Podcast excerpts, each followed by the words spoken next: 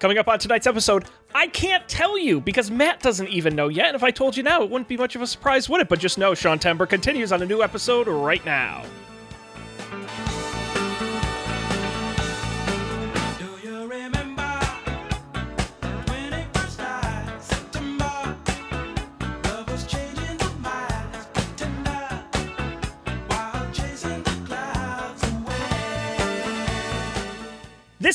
Up for Debate, episode number 187, recorded September 10th, 2020. Hello, everybody, and welcome to this episode of Up for Debate, uh, the debate podcast where the two of us agree on everything. I'm Sean Jennings, joined as always uh, by a guy who's just jacked for September. It's Matt Mariani. Yeah, I, I, you know, Sean Tember. It only comes once a year, and Yes. Uh, what a Sean Tember it has been so far. Last week, I got to explore a mall and go on an RPG adventure, which Mhm. uh, was was I have to say, Sean, really just a just a treat. It was just a treat to do that. Um, I'm looking forward to more surprises Well- that might come my way tonight. And that's why, Matt, tonight you're going to be exploring a soon to be defunct theme park. Can you bring it? No, just like just imagine I do that like every week for four weeks.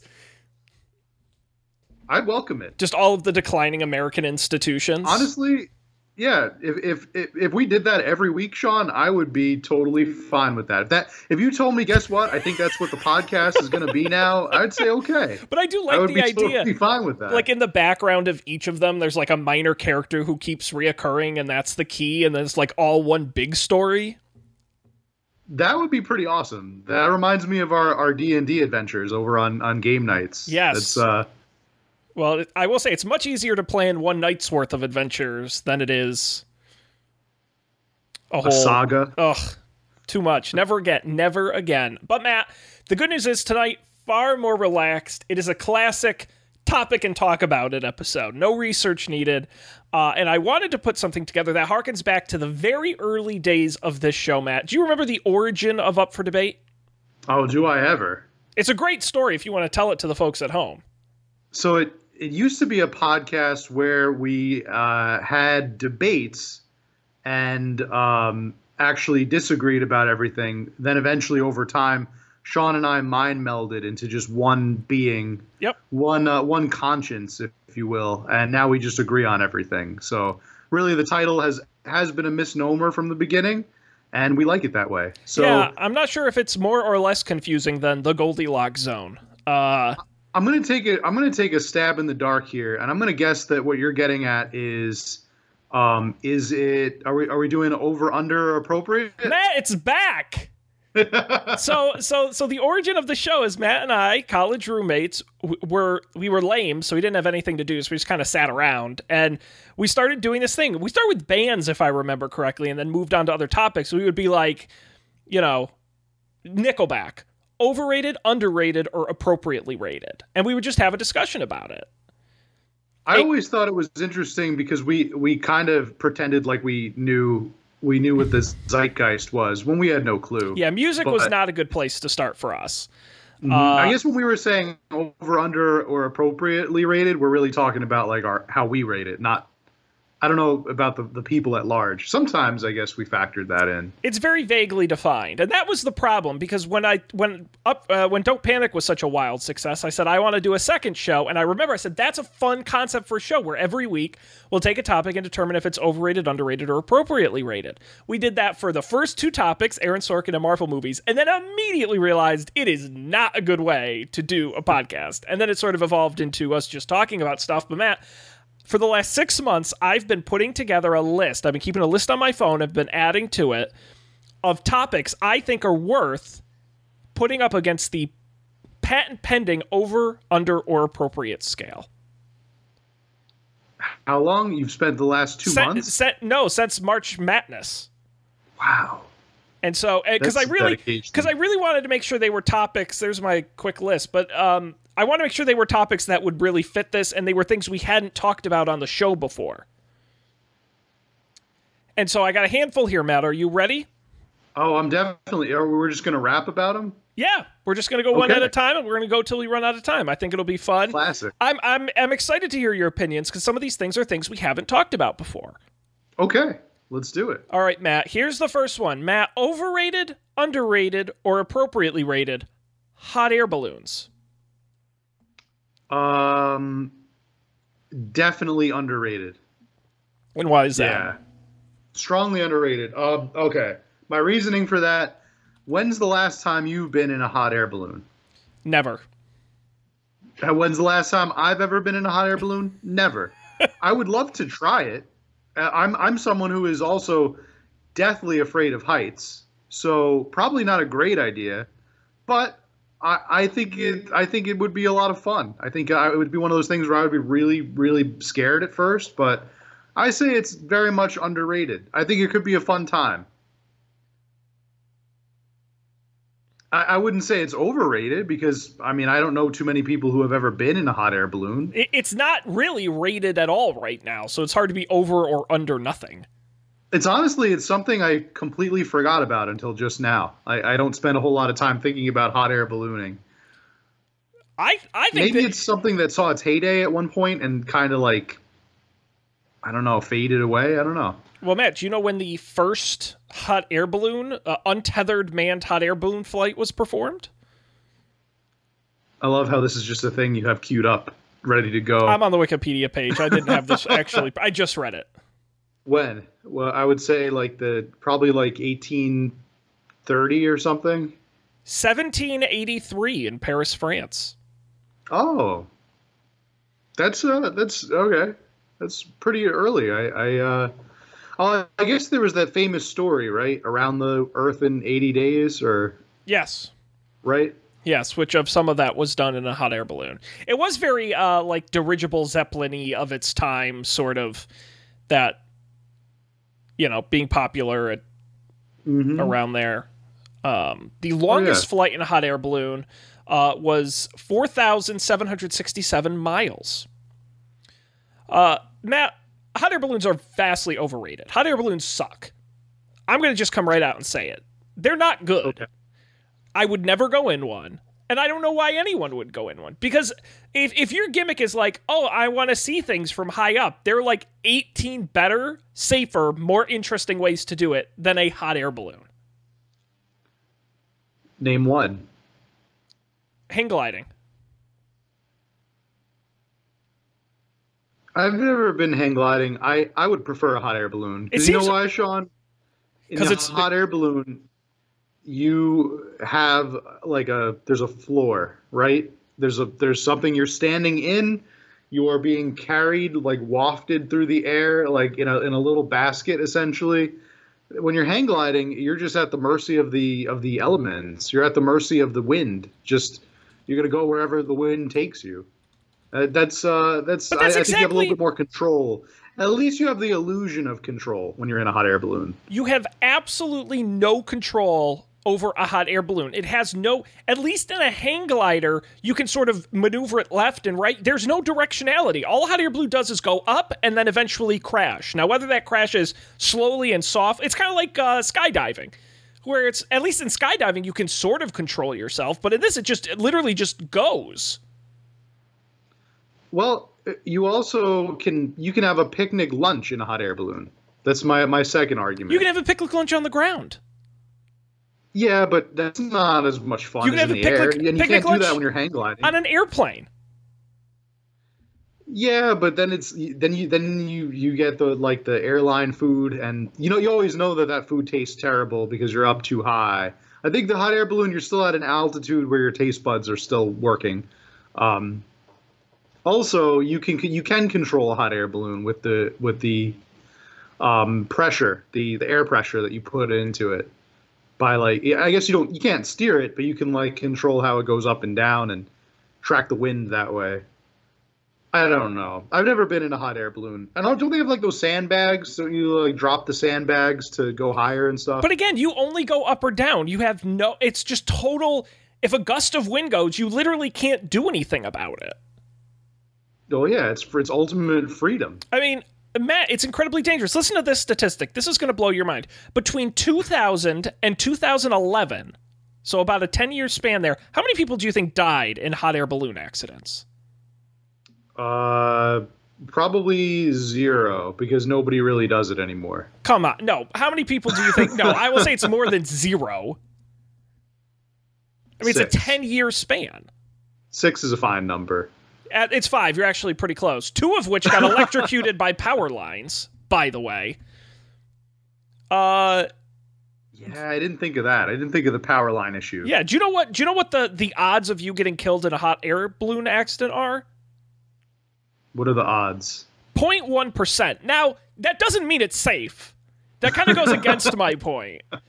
Um, about 18% of hot air balloon flights around that time resulted in a minor or worse injury. Um, I would I would venture. I mean, I'll, I'll take us back to our argument here. It's that the we're saying that it's it's uh, whether it's appropriately rated or not, and I'm going to say that it's very much underrated still because you don't. It's not cool. Like it's not cool to be like let's go to that hot air balloon. Like hang gliding, people would be like, or whatever you said about. uh Was it hang gliding? What did you say? Parasailing, was- whatever you want to choose. parasailing, all of those things, windsurfing, those are all like quote unquote cool things to do on your vacation. But like, how many people do you know when they're on vacation? Let's go in that hot air balloon. It doesn't happen very often. But again, I also think it's more of a coastal thing, like a. I, I, I see it as much more of like a midwestern and, and west coast thing than than doesn't seem to be that prevalent on the east coast, and I don't really know why, but um, I know that most of like the festivals and things like that are in, in like California. Well, but it's again, your normal Matt, if you wanted to go on a hot air balloon ride, 90% of the time it's on a line, you just go higher, you hang out there for a little bit and then you go back down. Like that's not fun or interesting. Like what is the I do not understand the appeal of that. The, it's to say, look at me, look how high up I am. This is amazing. Oh, Human look. beings should not be up this high. This I'm in a is, wicker I'm box. defying laws of nature by If- being up here. Oh, I'm in a flammable wicker box with a giant propane uh, yeah, that's so metal. it's think not it, metal, it's that's a so hot air balloon. It's so metal. That's they come in like, bright colors awesome. and they, you know, absolutely Yeah. not. I'm in a highly flammable wooden box up here in the sky, and anything can happen. Amazing. Did you know that to pilot a hot air balloon in the U.S., you must have a pilot certificate from the FAA? And to carry Oh, I don't doubt it. passengers, you need a. I, I don't think they just let any old idiot own and operate a hot air balloon. That would be uh well then again they also they didn't they do that for the XFL? Didn't we talk about that Oh, the XFL blimp. on our they had a blimp, right. Yeah. It, it crashed and, and exploded the day the day before the uh opening opening day. Yep, right into a seafood restaurant. Uh, yeah, balloons must be registered, have an airworthiness certificate, and pass annual inspections. Tell me what which one would you rather do? Would you rather ride in a hot air balloon or a dirigible? Matt, you could say, "Would you rather ride in a hot air, air balloon or?" and just not finish the sentence, and I would choose the other thing. There's almost nothing. Would you rather ride in a hot air balloon or a an airplane that was on fire? Well, the airplane on fire would at least be interesting. I mean, Matt, literally, like I'm not joking. My appeal for hot air balloons is so small that if if we were like out in a field somewhere with nothing else to do except, hey, Sean, there's a hot, there's no line, you don't have to pay anything. It's just a hot air balloon. Do you want to get in and go for a ride? I would literally be like, no, I don't want to do it. Really? If the alternative was let's stand in this cornfield and do nothing, you would Yes. rather do that? Yes, because it's it's it's equal parts boring and dangerous. Yeah, but you could be standing around in a cornfield, or you could be standing around like Slightly higher. feet in the air. Yeah, Oh wow! I don't know. Oh, this is great. It's like, it's like being in and a then when you mid-sized land, building. be. When you land, you could be in a completely different part of the state. But that's the If thing if is you- most of them are tethered flights. You have to be a That- real lunatic to do a hot air balloon flight untethered. You're gonna you are you're right, Matt. You're gonna end up in the side of a mountain or in a telephone line. Or on an amazing adventure that you would tell everyone about for years to come. Matt, let me put it this way. The famous story, and I wish I remembered the dude's name because are you familiar with the guy who strapped all those weather balloons to his to his lawn chair? Yes, and took of off course. years ago. Legend. It's Mhm. Walters, Larry Walters, I think is his name. Um, Yep. a fascinating man, the lawn chair Larry. Um, 45 helium filled weather balloons uh, that he strapped to a chair and he floated to an altitude of 15,000 feet um, and, uh, and almost crashed into Los Angeles International Airport. Matt, would you do that? Uh, would I do that? I guess the first question you have to ask is how much money I would be getting paid to do it. But if the if the price was right, sure.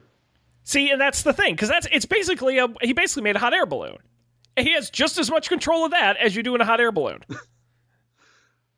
I I disagree because in the in the lawn chair he that's uh I don't I, I don't know if he was some kind of an engineer but he probably didn't configure the uh the capacity of that lawn chair to hold him up and keep him safe. I think that most uh most hot air balloons are, are a little more safe than than, than a lawn a floating lawn chair.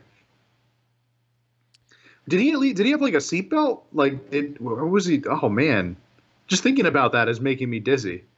Uh, he, it says he strapped himself into the chair. He took a pellet gun, a CB radio, Okay. sandwiches, beer, and a camera.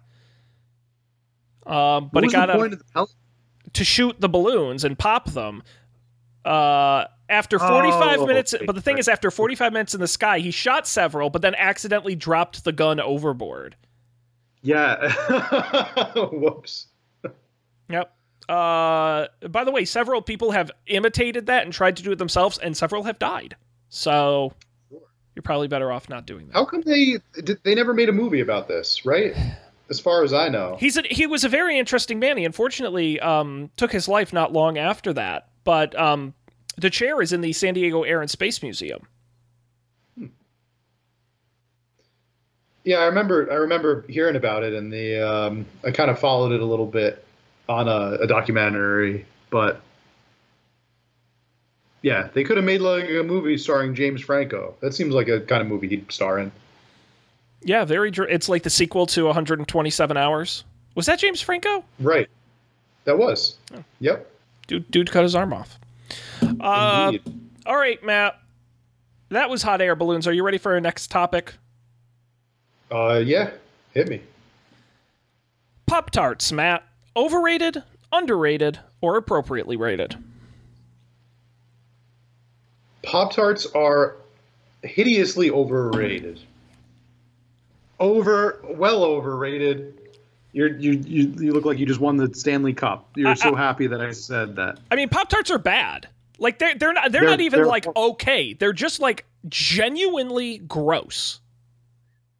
They're, uh, they're, I, now see, this is, this, I feel very comfortable saying this, and I, I don't feel like this is hyperbole at all. Unlike your statement about hot air, hot air balloons, if I had the choice between eating pop, uh, Pop Tart or nothing, usually I would probably choose nothing. Agreed. For breakfast, Pop Tarts are the worst. Yep. I'd rather eat the box that Pop Tarts comes in than eat Pop Tarts, You're so right. and that is the truth. There's, I have never said anything more true in my life. Gross. Absolutely Pop Tarts gross. are terrible. Uh, I I especially hate the the um, cinnamon apple one. I and and like the strawberry, really the fruity ones. I, I think are the are even worse because at least the at least the dessert ones you can like. It's not pretending to be like a substitute for your breakfast. It's like this is just cake, but flat and tasteless. So if you if you want to just like I don't know shovel a couple of these in your mouth, maybe you won't be hungry for a little bit. see. I I disagree. I think the dessert ones are upsetting. Mainly because I knew people who ate them for breakfast. Like, oh, I'm having a s'mores pop tart for breakfast, and I'm like, that is the worst thing I've ever heard. They i feel like they could save themselves if they they cheap out so much on the filling there's there's really the filling Oh, is really just flavored confectioner it's it is very upsetting um it's uh there. I know there's like chocolate chips and uh, uh, Oreo and Lenny, you mentioned the s'mores, but there's but it really is kind of like a tease because there's there's really nothing there. It's just it's just the like Crisco. It's like Crisco that they that they flavored in a lab to taste vaguely of of Chips Ahoy. Yeah, I mean, it's it's mostly just that sort of dry, crusty pastry edge is mostly what you're getting. Yeah, it's it's the worst part of a breakfast pastry, i i in, embodied, like personified. It, it's just awful. So Matt, let me let me let me share with you. I'm on the Pop Tarts website. Let me share with you some of the actual flavors of Pop Tarts you can buy, and you give me the thumbs up or thumbs down on these, okay? Mm-hmm. Pop Tarts chocolatey churro. That's a thumbs down. I think I'm just gonna probably thumbs down everything. But yeah, that's well, a some of thumbs these down. look if if you're like Pop Tarts blueberry, right? I'm gonna say, look, I don't like Pop Tarts, but if I had to choose one, like blueberry makes sense to some degree. Okay, But but what Um, about Pop Tarts chocolate chip cookie dough? That sounds like it. It should be good, right? It doesn't. Like, it should be a looks up. disgusting. I know they're gonna. Yeah, the, the way that just the way that Pop Tarts are, they would probably ruin it. or uh, Pop Tarts. Uh, I already said s'mores. Pop Tarts chocolate cupcake. Again, I think it's the dessert ones that really kill me because all the fruit ones. Pop Tart strawberry milkshake. Gross. How would how is the strawberry milkshake different from regular strawberry? Uh, the description: creamy strawberry milkshake flavored, milkshake flavored filling inside the pink frosted rainbow sprinkled color, sprinkled covered crust. Pop Tarts are so dry. I feel like every time I eat Pop Tart, I, I need to drink like a gallon of water right after it. So I, I might as well just skip the Pop Tart and just drink the gallon of water for breakfast. Yep.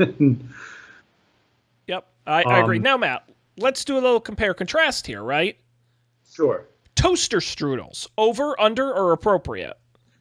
Toaster strudels are, I think, fair. I think I would say they're appropriate, appropriately rated. Um, maybe even a little under because I know that they were they did gangbusters when they first came out when there was like they were they were they were the like competitor with Pop Tart, and I think they they really kicked Pop Tart to the curb because I I still today would rather have a toaster strudel. Now I, I don't often go out and buy them, but uh, you're you, the the the the filling to crust ratio in a toaster strudel is more um, satisfying Yes. really. It's more satisfying than the uh, toaster, the uh, filling to crust ratio in a Pop Tart. I think that's really what it comes down to. It's Well, like more, you feel like you're getting more for your money. but it's also the flaky pastry too. I think makes a big difference. It's not that dry, baked to death outer. It, it comes out flaky. To me, the Achilles heel is they have to be frozen. I think that if they could come up with a way to have a shelf stable toaster strudel, I think Pop Tarts would be a thing of the past. Uh, you're just you have to wait to actually. You can eat a Pop Tart at room temperature. These babies, you got to cook. Yeah. I don't know. For me, it's it's uh it's also that yeah it's it's the texture too. The uh, like you said, flaky outside. It's it's chewy at the same time. It's got it's got depth. It's and you know the filling is is tremendous. It's very good. Also, you got the icing on top, fresh icing right out of a right out of a packet.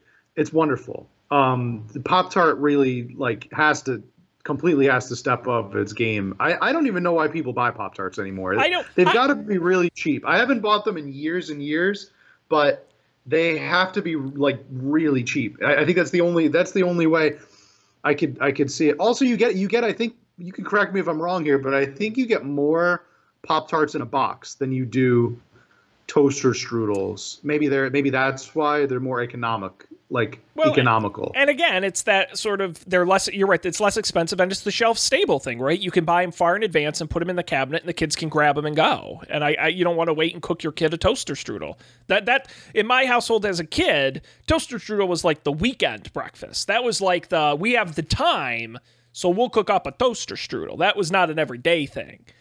Um, but I, you know, I, I just, I think I know a few people who are like Pop Tart diehards, and I think the reason is, uh, genuinely, I think the reason is is because when you were a kid, you will eat literally anything with sugar in it and think it tastes good. And I think it's 100% a nostalgic thing where you're so used to the taste. Because usually the people I know who like Pop Tarts don't try a bunch of different flavors. They buy the same flavor every single time. I think it's just a nostalgia thing. Yeah, that's interesting. I I was definitely not a big Pop Tart eater as a kid, and and certainly even less now. But I I do know I do know the Pop Tart um, lovers, the Pop Tart uh, uh, cr- crowd. I guess I remember uh, people you know on, on their way to the bus stop to school. Definitely, you know, here's a packet of, of uh, Pop Tart, especially if uh, mom and dad are working. You know, they uh, it's a very it's very convenient grab and go breakfast. Um, have you tried any of the savory um, toaster strudels that they've made, like the egg and cheese ones? No, I, I honestly haven't.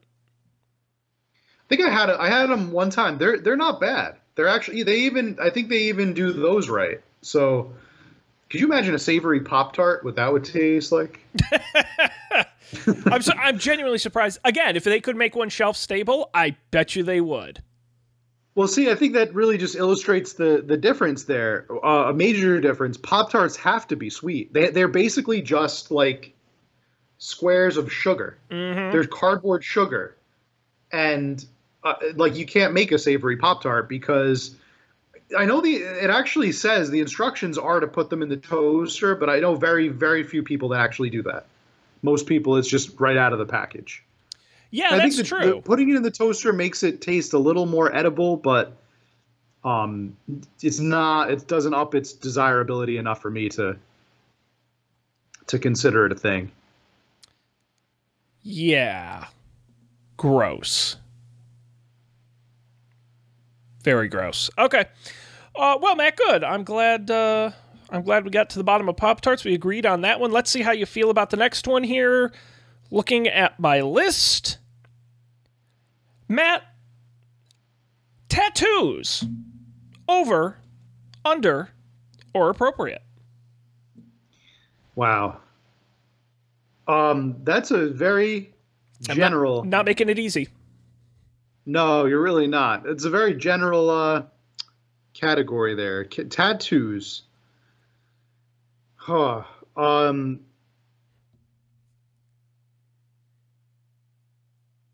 I don't know if I've shared this with you, Sean, but I am I am not a big fan of tattoos in general. Now, I would never, probably See- never get one. I will say, because that's an interesting. Most people, when I talk to tattoos, there's usually a big difference between how they feel about tattoos on other people and tattoos on themselves. So, where on those two axes, where do you fall? I'm actually I would I'm pretty much of the mindset that the only people I think who should have tattoos are like athletes maybe like like people that work out a lot. I just think you have to be like so, really so like muscular fat to be able fat people off. cannot have tattoos. No, I don't think so. I think it's just uh, people. You've got to be like really like very much toned and in shape, and that's the only thing like I can I can see. Also, if the tattoo has meaning, a lot of people get like meaningful tattoos, tasteful ones, um, and I, I know everybody has the right to do what they want to do. It's their own body, but I uh, I think that in terms of them being overrated, I would say that tattoos are I'm going to say that they're underrated. How about that? I'm I, I I don't I may not like them very much, but I think they're underrated because some people get really cool ones that that oftentimes people don't understand the meaning of and then they uh maybe find out down the line what it is and and that's kind of cool to them. I don't know. This is a really hard one to rate, Sean. I, I you you didn't make this one easy at all. I don't know how you can consider tattoos to be overrated or underrated. But what do you think? What do you think? I think. You're gonna say that tattoos are overrated and that they're dumb. Probably. You don't know me at all. I, I actually, I'm, I would actually say I think they're underrated, and I think they have a bad rap, and that's mainly because stupid, like you sort of insinuated, stupid people get stupid tattoos. I, I am of the opinion that our world as a whole, I'm going to get really dramatic here, but our world as a whole does not have enough art and creativity in it. And I think using the human body as a canvas is a great personal way to let your creativity flourish. I'm not even one of those people who says every tattoo should have meaning to you. If you just want a badass tiger on your arm, I think that's great, and I think you should do it. And I and I think it it, it just gets more sort of creativity and uniqueness out in the world, which I think is wonderful. Um, would I ever get a tattoo? No, mainly because I just couldn't commit. I wouldn't even I wouldn't know what to do. You know? Like I'm not a creative enough guy to like come up with an idea of what tattoo. Maybe this is a future up for debate episode, Matt, where you and I create tattoos for each other and we have to get them. Uh, maybe ne- maybe next uh, Sean Tember. Um, but I uh, but I'm I'm very pro tattoo, and I do think they've gotten a bad rap of people getting stupid tattoos and tramp stamps and and all these sorts of things. And I think it is a I think it's a really cool, unique art form that has become a bit corrupted uh, by the masses, like most art forms. Yeah, that's that's kind of where I was going with that as well. Is that it's a Also, no it's fatties. an art form. Uh, Yeah, it's an art form that um, I think is kind of uh, it- is kind of underrated. I, I and what I was where I was going with that is that I, I think that a lot of um, it's like an adornment on your body and, and people that are like you know have very muscular and stuff like that it kind of goes with uh with that that uh mentality i guess like being a warrior being an athlete stuff like that Yeah, and I, I even love the idea. Um, uh, I I saw this interview once with Wiz Khalifa. I don't know why. Uh, but he was talking about his tat his body is like basically from head to toe tattooed. He's run out of space.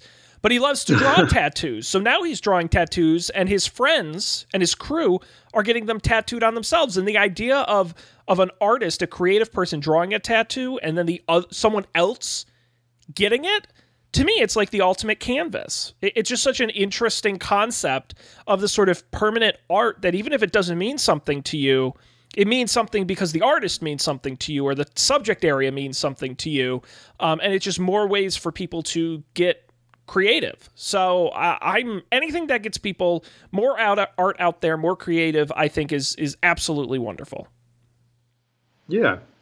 Yeah it's uh it is an opportunity for creativity. That reminded me uh there was a show out in uh, i think it was in the 2000s in the aughts. Mm-hmm. Where a man um it was one of those like fox shows where a guy had like a like a tattoo on him. It was uh prison break. You ever hear the show he had prison the break? map on his back? He had the whole map on his back. God what a terrible show. What an awful i actually watched the whole first season of that show like as it was running.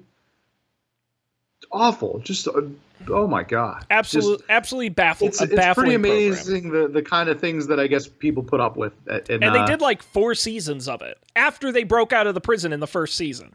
Yes, I, I remember. I, I never watched um, an episode after they had already. No, that's not true. I watched the first episode of the season two when they had already broken out of the prison, and I was just like, I don't really see where this show is going. So Yeah. kind of never great. never watched it again. But yeah, whoever was in that show, I think was like a star at the time, and I don't know what else he did with his life. The the all I remember about that guy, and I want to make sure I get it right, is he had one of my favorite actor names of all time, Wentworth Miller, yeah, which I just thought was such a. It was him and uh, Dominic Purcell was the other guy who's done. Um, he does a lot of like the Flash, Legends of Tomorrow. He's done a lot of those. Wentworth Miller. Um, oh, he's also he's also on uh, the Flash and Legends of Tomorrow as well. That's right. The two of them teamed up again.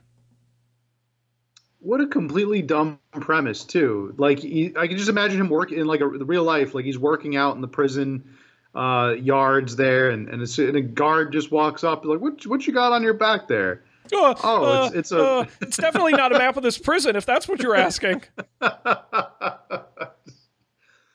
All right, solitary confinement for you, buddy. Can't let anybody see that. just gets locked away in solitary confinement for ten years and just loses his mind and Show over. melts. uh,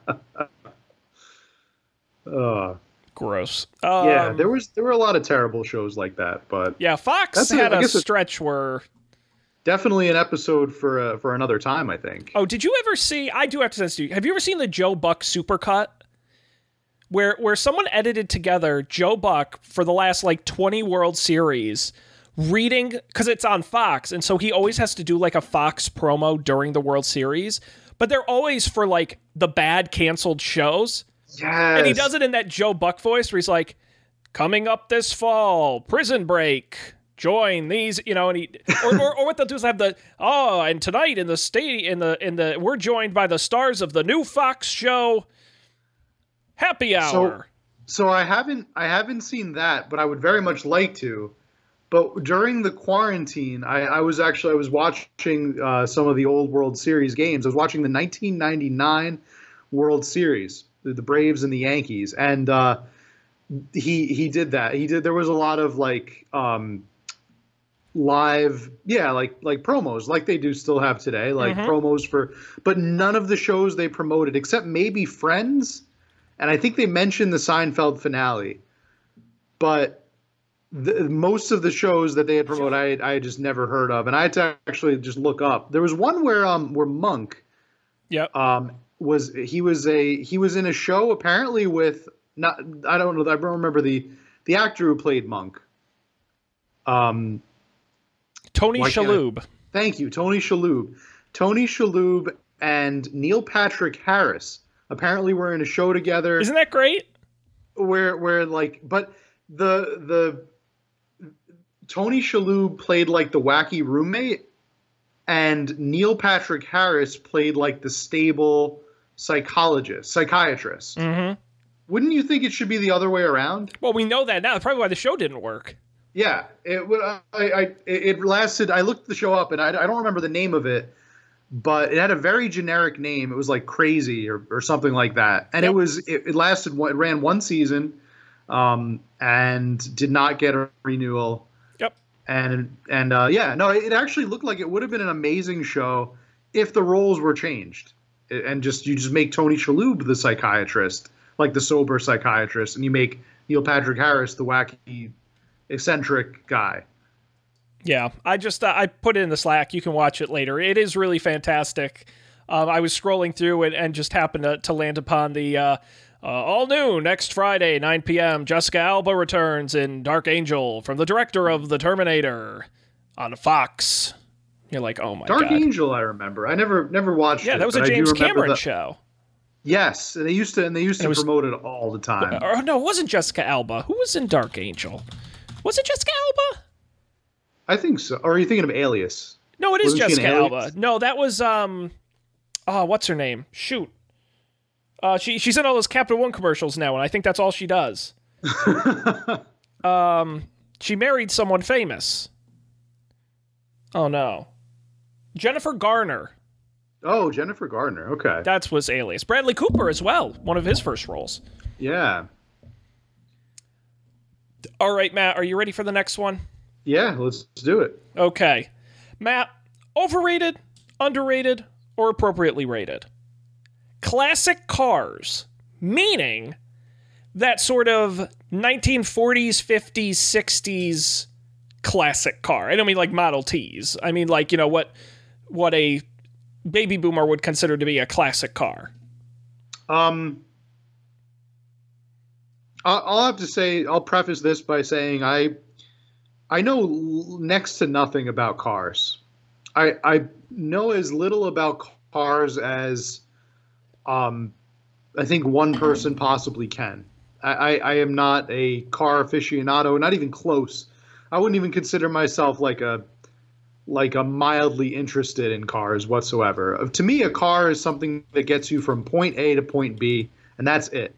That being said, I definitely respect people who are into cars. They it's it's uh it's something I wish that I the mechanic side of it, not like the showy side of it, but I I, I wish I knew more about them, Mm-hmm. like how to fix them if something goes wrong. I I would have absolutely no clue, which is why I would just probably call AAA. That's why I have it. Mm-hmm. Um, but I'm going to say that the classic car scene to me seems w- wildly overrated because I to me they're just pieces of metal that are kind of like put together to get you from one destination to the next. Yeah, I, I kind of agree with that. I would go overrated as well. I, I think the culture of classic cars, which is like, oh, it, it stays in my garage 90% of the year, and I take it out a couple times each summer to buff it off and show it off to other classic car guys, is kind of whack. Uh, you know, I pr- certainly appreciate history, and I appreciate that people keep these things alive, but, you know, the fact that they do it as some sort of keep my childhood alive type thing is kind of weird. I guess you could you can say that about any hobby really. Like uh, I mean, uh, people could be really into computers, and you could say like they're just pieces of metal and Well, but the, wiring. But that's the thing about a car is like if you're Jay Leno, you get to collect cars. If you're like your neighbor Bill, it's like no, he doesn't get to have a like like that. And it's it's not a to collection. have a car collection. No, but it's not a collection if you have one. You know what I mean? Like that's just you having an old car. I, I- yeah, I, you really have to be you have to be insanely wealthy. I think that's really the only way you can. That's the thing about cars. It's not like a, it's not like Pokemon cards. You have to be like massively wealthy to collect cars, and, it's- uh, And, but it's the same thing with owning a convertible and living in Vermont, where it's like it just doesn't make sense. You know, you get to use it for like a week each year when the weather is decent.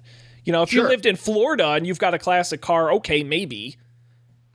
Yeah, it, it, it's true. It's it's also very much a, a regional thing, and I know there are like car shows and conventions and stuff. So it, it seems like there are enough people that are interested in them. I I wouldn't count myself as one of them. I guess I could kind of see the appeal, uh, but to me, it's it's so ex- expensive of a hobby. Like not just buying cars, but maintaining them. Like the maintenance alone is is just incredible. The the amount of money and time you have to put in to to keep them uh, running and operating, especially the classic cars. So. Uh, I- I think it's it's just it's also like a status symbol thing Oh, for because sure. you have to be wealthy enough to, to run and operate the cars. So Oh yeah. No, definitely. I don't I don't get it. But then again, we're millennials who will never have any sort of money. So that's true. I, I do kind of see that fad dying with our generation, just out of out of if anything, out of just impossibility to ever be able to afford a car collection. So Yep. Absolutely no shot. Uh now Matt, let me ask you a question. And you might not have an answer to this, and that's a okay. Um if you could have any car I don't want to say in the world, but like any sort of car from the past or present, like you're a rich dude and you get to like go out and buy whatever whatever car you want, which car would you get? Do you have a particular one in mind? um, I would say the 2004 Honda Odyssey. Really, good- really good uh, vans that year. I'm gonna say that because that was my dream car back Mm. when I was in like I don't know elementary school. It was like a uh, there was like a question I don't remember where, where it came from, but it was like, "What's your favorite type of car?" And like everybody in class was like, "Oh, a Mitsubishi seventy five thousand, and oh, a Corvette." And then I said Honda Odyssey, and the whole class laughed at me. And um, I didn't know why they were laughing because you know my my my uh, my neighbors had a Honda Odyssey, and it seemed just seemed like a cool car. Like you could fit all, you and all your friends in it, drive around. It seemed very safe, It's very practical. practical, yeah. and uh, I thought it was I thought it was very cool. You know what the coolest feature was, Sean? What? The automatic doors. Yes. First car I saw that had the doors that were when you opened it, it I I thought that was such a status symbol. Like if you had a car that you didn't need to my car today doesn't have automatic doors.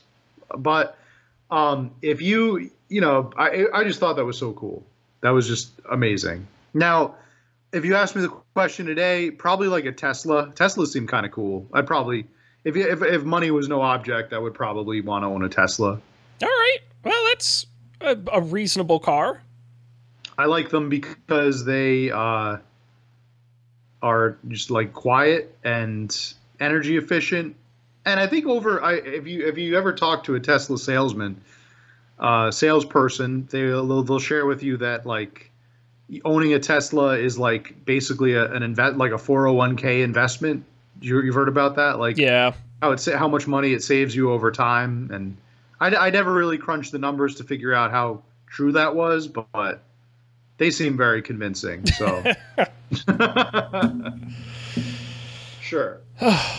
Gas is expensive. Oh, ga- hey, look, look, man! You Yep. just plug a solar panel into that thing, and you're off to free energy. But nowadays, um, you know, I, I live in a state. I'm privileged enough to live in a state where I no longer have to pump my own gas.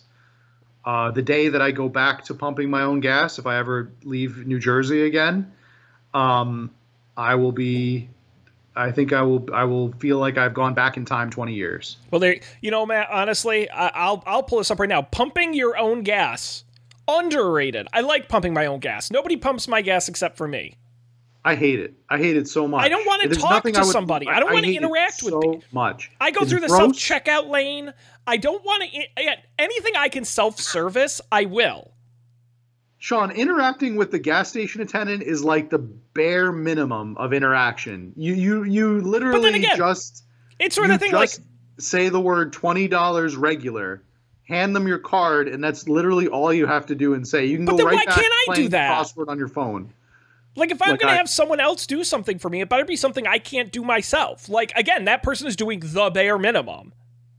But you're not paying any extra for them to do it, which is the beau- most beautiful part. No. You're getting like a service for nothing. Yeah, how Literally does that nothing. even make Matter money? Matter of fact, up until Christie, gas used to be the cheapest in New Jersey. People would go to New Jersey just to get gas there.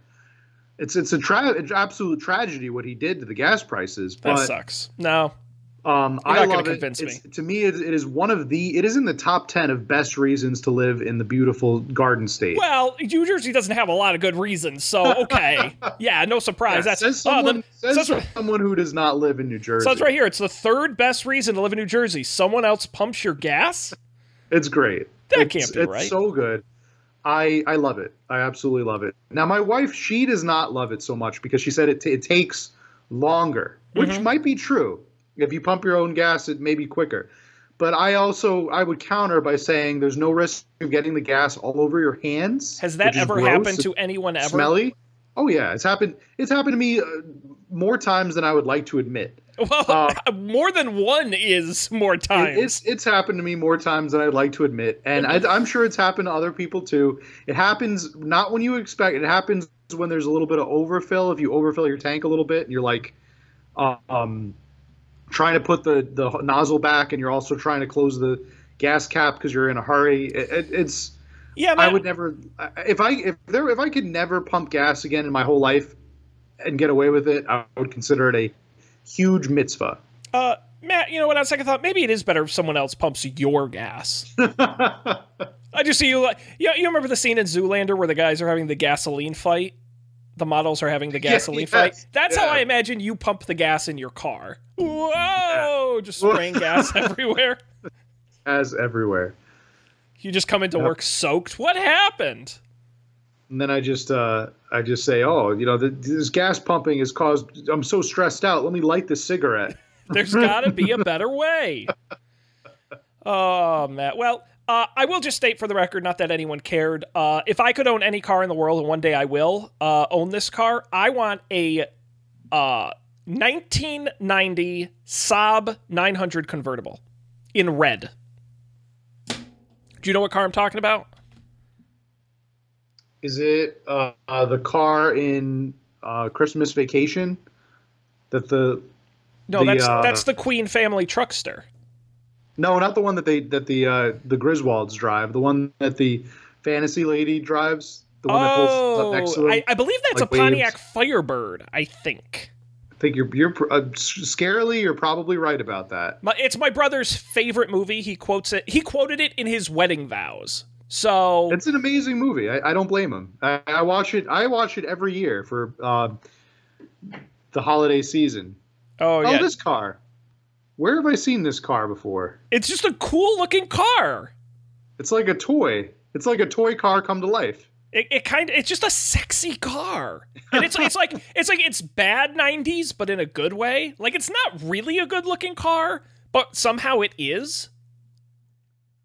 It's literally like you like you took one of the toy the little toy cars and just made it big. Yeah, like reverse Honey I Shrunk the Kids style. Yeah, it's it was that time in 1990 when like it still had a little bit of 80s coolness, but before cars got super ugly in the 90s. I I love this car, and I knew somebody who owned. They didn't own a red one, but they owned a similar uh, model, and I said I am gonna buy one of those someday. And you want to know the best part, Matt? Do you know how much one of these cost? How much? Like 10 grand. They're very reasonable. Ten grand. This one's got a flat tire, Sean. Yeah, well, the issue with the Saabs is they haven't made new. Saab went out of business like a decade ago. so if you have to fix one of these things, it's crazy expensive. That's why they're so cheap. But um, This is a uh, yep convertible. See, th- I know so little about cars. I can't really. I it just looks like a car to me. It's it's very it's a very cool looking car because it it is like a uh, like a toy, but the bumper. Look how the bumper is so like out. Like you could stand up on that bumper. and it's so ride it. beautiful. It's so beautiful. it's just a cool your looking car. car. Like who would get a new convertible when you can have a Saab Ooh. You know, I did notice. Look at the interior. The interior is that uh, that that like off white leather? Yeah, I That like tan the leather. interior. Mm-hmm. I'm talking about the paneling. What, what kind of paneling is that? Uh, are you? Ta- is it on the dash? You mean? No, Or- not the dash. The paneling on like the Oh, the um, sidewalls. sides. Yeah, Yeah, I don't. uh it's like a it's like a carpet. Well, it's what what Saab's Swedish. It's yeah, it's like felt or like um, micro suede or something. Yeah. Yeah, them Swedes, man, making cool cars. Anyway, um, Matt, we have time for one more uh, before we conclude this episode, and I'm going to look at my list here and see. All right, Matt, over, under, or appropriate places that are considered haunted. Way, way, way overrated. Okay, well, we might breeze Oh. through this one because I aggressively agree. I didn't know if you were like a spooky place guy or not. No, I want to be, but the as the years have gone by, I've been to sco- spooky places. I I've kind of looked around them, and unless to me the the way that they like spooky places are spooky only if the tour people want them to be. Like they have to really play it up. Right. And to me, it just like it's cheesy. Like I, we, we we're we're kind of a ghost tour couple, my wife and I. We like to do like ghost tour. We've been on a ghost tour of Savannah, which I do highly recommend. If only um, because the city itself is is pretty.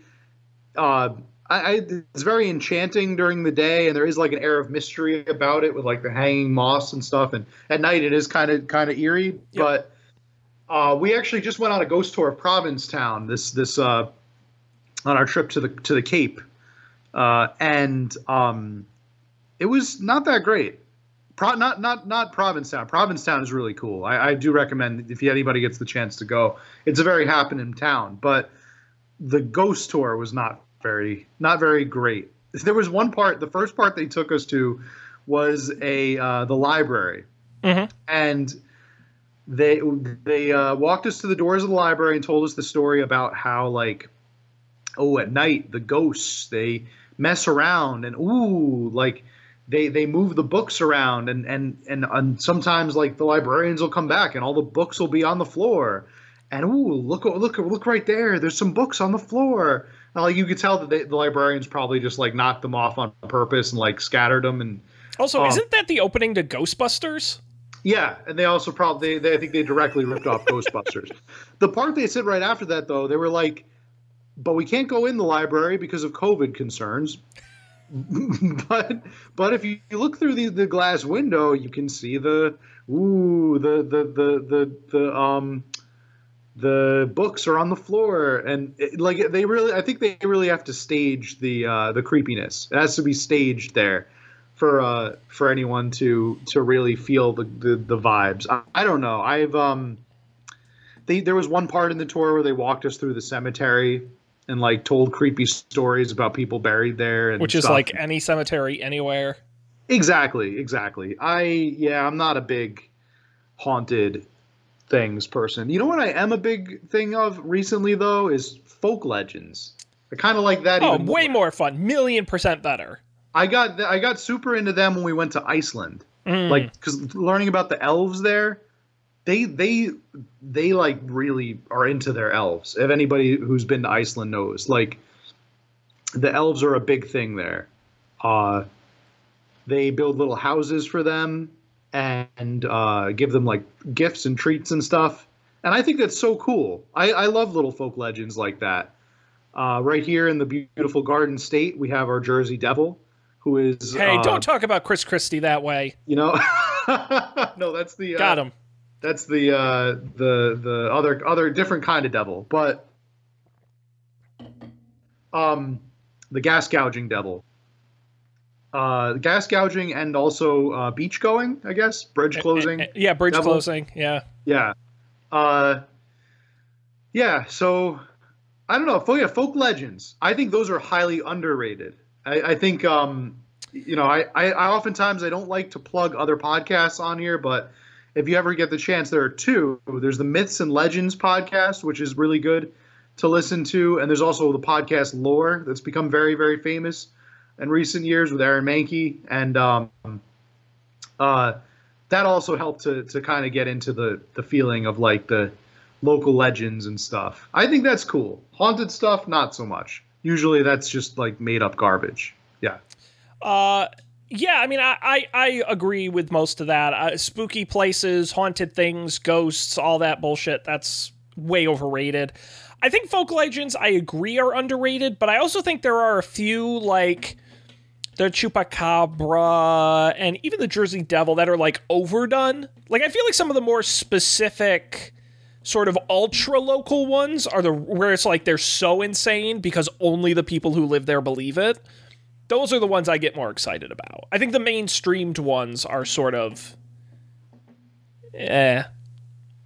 Um Matt Sean, they say that really the only way to appease the Jersey Devil, you know how to, you know how you're supposed to like appease him if you're ever if you ever find yourself in the Pine Barrens. Yeah, you get the gel in the hand, you go to the bars down at the boardwalk. No, he'll he's gonna eat you if you do that. No, you got to bring him a uh, a pork roll Yeah.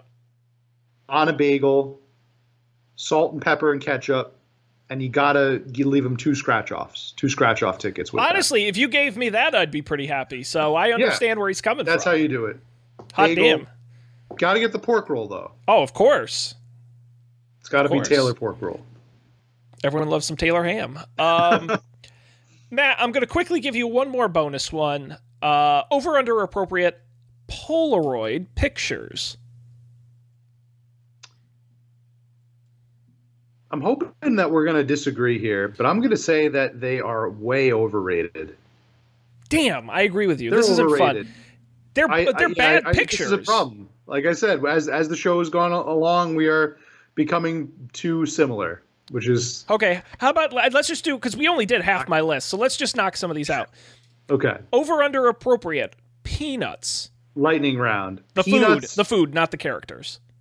Oh, okay. Um, I'll say the food. The food overrated. The characters underrated. Damn, I agree. Um, uh, croissants. Uh, croissants are strongly underrated. Oh, see, I disagree. I think they're They're overrated. tasty. I don't think They're, they're, tasty, good. especially when they have filling in them. They're- uh, but that's different. I think just a, a okay. plain croissant is too light. There's not enough okay. to it. No, no, plain, okay, then uh, yeah, then I Yeah, agree. fuck, plain, stop plain agreeing. croissants are overrated. Yes. Uh, the microwave oven. Uh, the microwave oven is very much overrated because it makes things soggy. See, I probably would have gone appropriate, where it's like it's popular for a reason because it cooks good, but nobody gets like jazzed about the microwave. It's super convenient, but at the same time, like there are better ways of making everything, just not more convenient. It's it's the convenience machine. Yes. Yeah, but there there is always a better way to make something than in the microwave. Matt, emoji. Uh, just because of the movie, overrated. We should do a live commentary on that. I feel like that would be Okay. so funny. okay, yeah, I, I'm I'm down for that to be one of our one of our uh, Patreon episodes. Uh, and Matt, our final one for tonight, over over over under appropriate, our friendship. Sean, that's something that will always be underrated. Okay, I think it's appropriately rated. Are we going to disagree? Are you saying are you saying you underrate our friendship? No, I'm saying that Maybe you should That- appreciate it more, Matt. I'm saying that our friendship is underrated because it's something that many people don't have. Oh, look at that! What a what a what a great night in Sean Tember. Wonderful, Matt. I I'm so glad we got to talk about a number of topics we hadn't discussed before. I feel like I learned something about you. Yeah, So- likewise. If anyone Um, has I- any tattoo ideas for Matt, please send them to us up for debate at tattoo of a gmail.com. Yeah, yeah. Send us send us some of your Pop Tarts and your croissants, and we'll gladly collect them. Uh, yeah, this was fun. Another another fun night in Sean Tember. Oh. and uh, we're only halfway there. I We've know, got- Matt. I know. And what's coming ahead of to you next week? I'm gonna is is probably the big blowout episode of Sean Tember. Also because I haven't planned week four yet. So, uh, but next week, Matt, we're gonna have on special guests. And you're getting a mystery box, and we're going to review what's inside of it. Now, you have no idea what's in the box, but all I'm going to say, Matt, is I recommend maybe you keep a, a cool glass nearby, maybe some milk or something. Things are going to get hot in here. That's all This I'm going to the, say. like the third time you brought up milk. I don't know what it, what's. I, I, I just, you know me, I give happen. very good hints as we learned last week. So um, I'm Uh, expecting a, I'm expecting the hot ones episode for next week. So Uh, just uh, we'll see. We'll see. I don't know how you're going to be able to ship a box of uh, of of spicy hot wings from Massachusetts. Just don't open the box, We will see. and just just I know you'll hear some sort of animal noises from inside. Just don't put your finger near the holes in the box. I'm okay? expecting to open the box up and find like the Tesseract in it, and then you're going to ask me to join the Avengers. I think it would be great. special guests are. I, I'm gonna I'm gonna send you an empty box, and I'm gonna have you open it and be like, "Sucker, nothing. You get nothing." Um. By the way, did I tell you you uh, you pitched on on the show um, oat milk, or maybe that was before the show. Uh, Dunkin' now has oat milk you can get in your coffee. Yeah, Oat milk and iced coffee. It's great. isn't it? Yeah. Yeah. Did not That's care for it in the hot coffee. The hot coffee I didn't care for it in, but the iced coffee I haven't great. had it in hot coffee yet. It was Um, too it was too creamy for hot coffee. I stayed with the almond milk, but in an iced coffee, it adds that creaminess that you used to get with cream that you don't get with almond milk. So, good job, you sold me on it. I'm finding the oat milk and the almond milk to be great complements for the pumpkin spice, which you didn't ask me about, but I'm going to give my opinion on anyway. Severely underrated. Oh, fuck Anything off. pumpkin is underrated. no. I love Get pumpkin bent. flavored everything. Hell I wish. I could have it all year. Get out It's of great. town. You're the worst. Spice, and I don't You're care. garbage. Who You- knows it? I love pumpkin You know, spice. Matt, we had such That's a good something I would get episode. Sean on was going so good, I love and you just threw it spice. I right in the goddamn Delicious. trash. You son Absolutely of a bitch. delicious. You Love- son of a bitch. Pumpkin. Oh Pumpkin man, you're one of those. You're dressed like a damn pumpkin. They're so good. Unbelievable. good. Oh man, I don't think so. Give me more pumpkin. Uh, well, I'm gonna I'm gonna cancel that shipment to you now. you ain't getting shit, buddy. Unreal. Un- how dare you bring that onto this Uh, onto this program? They're so. I love pumpkin. I, Matt, I think you're what the kids call a basic bitch. Is that sure. right? Okay, that's fine with You're me. basic? I love. I love pumpkin. and I don't care. I'll wear. I, you know what? North Face looks like a comfortable thing to wear. I would wear North Face all can the we time. get you like some UGG boots? Sure. And just Uggs do the whole They thing? look so comfortable too. I don't know what the big deal is. I would, I would absolutely wear them if they made them for men. They do. Tom Brady promoted them. I know they make they make Uggs for men. I'm talking Oh, about. I'm oh, talking the about boots? North Face. Yeah. Oh God, man. I'm sure they do. They look great. They look very comfortable. Oh, I, I definitely. I, I was. I was uh, too harsh of a critic all those years, judging the North Face and, and we did. pumpkin we did. spice. We, we went to We North did, Face but I- College. But now, but now, I I, I sympathize. I, I definitely I definitely agree. It What all is- looks comfortable, and pumpkin spice is delicious. I mean, how do you go from Taylor ham, one of the most delicious things in the world, to pumpkin spice, one of the most unappealing things in the world? you just described literally what I had for breakfast today. Oh, oh, oh my God. Pork roll, pork roll, and uh, and pumpkin spice coffee. It's incredible. I I would absolutely uh, I would wear North Face every day That is in the fall Matt. and the If, winter. Matt, if your wife is ever looking for a real man, have her give me a call.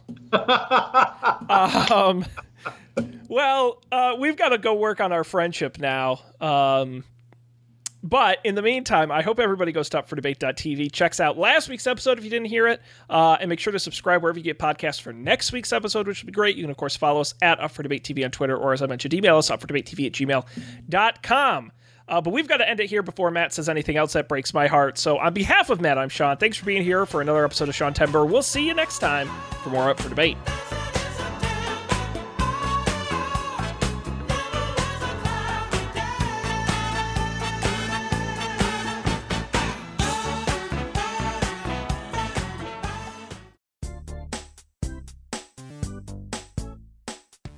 This has been a coffee and beer production, executive produced by Matt Mariani and Sean Jennings. To learn more, visit coffeeandbeer.tv.